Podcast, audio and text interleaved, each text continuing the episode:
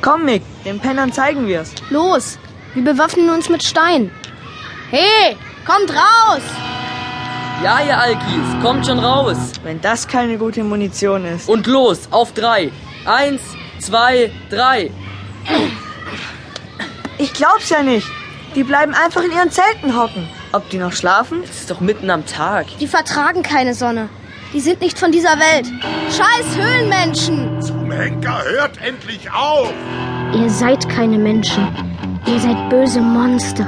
Schmierige, modrige Zombies. Was soll denn das? Die Untoten erwachen zum Leben. Schaut mal, das Zelt kracht gleich zusammen. Ich hasse alle beschissenen Alkis.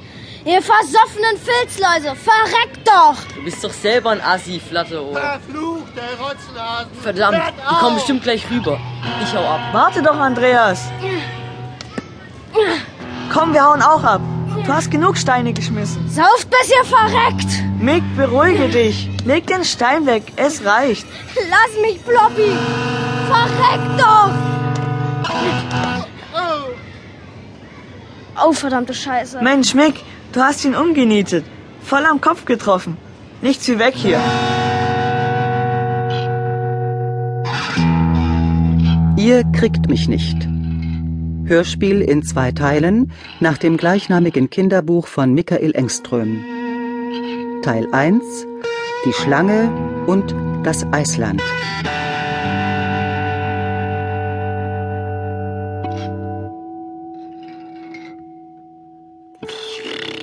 Mick betrachtete sich im Spiegel des Schulklos. Sein Gesicht passte irgendwie nicht zusammen.